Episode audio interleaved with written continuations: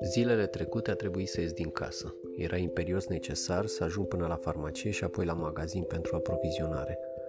La farmacie coada era afară. Pe geam scria mare. Nu avem mănuși, măști, dezinfectant, alcool sanitar și încă vreo două medicamente. Mai jos un alt anunț scris cu litere la fel de mari.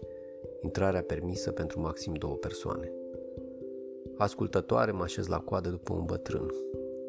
Cineva iese și bătrânul intră. Prin geam văd că îi arată farmacistei o rețetă, aceasta dă din cap că nu și bătrânul se îndreaptă încet spre ieșire. Îmi zic, acum va trebui să pun mâna pe clanță și nu am mănuși. Cum am prostul obicei de a-mi duce mereu mâna la față, îmi repet aproape obsesiv să nu pui mâna pe nas, să nu pui mâna la gură. Însă bătrânul care iese ține cu cotul ușa pentru mine și intru fără să ating clanța.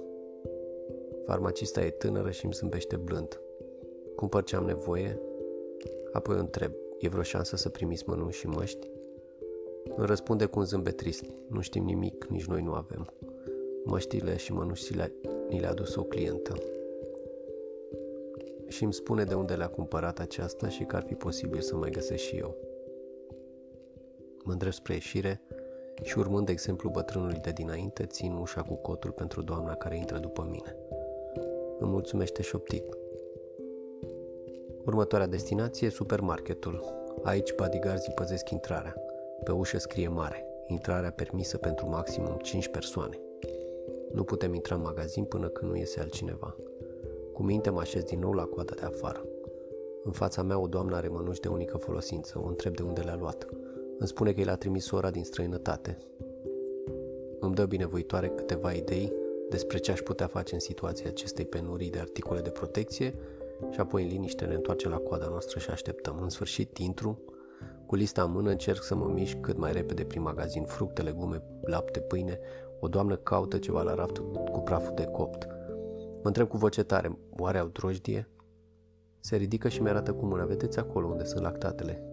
Le mulțumesc și plec mai departe. La casa de marcat sunt câțiva oameni înaintea mea. Aștept la o casă vecină doi băieți se pregătea să iasă, cel de-al doilea se uită aparent fără scub la produsele de pe raftul din apropierea casei de marcat. Cel din tâi îi spune, hai să ieșim mai repede ca să poată intra și alții. Nimic nu poate înlocui sau suplini nițică bunătate sufletească, spunea cândva Nicolae Steinhardt. Și avea dreptate. În această lume cu atâtea probleme, când ne simțim parcă într-un război cu un inamic periculos și nevăzut, micile acte de bunăvoință aduc un pic de lumină în întunericul din jur. O ușă deschisă la farmacie pentru cineva care nu are mănuși, un cuvânt binevoitor spus cuiva pe care nu-l cunoști, să cumperi mănuși și măști pentru un farmacist care trebuie să fie la datorie pentru tine, sau să stai în magazin doar atât cât ai nevoie ca să-i lași și pe alții să intre, toate aceste mici acte de bunăvoință au mai multă greutate în zilele acestea cenușii fiindcă ne amintesc că suntem oameni și că avem nevoie unii de alții.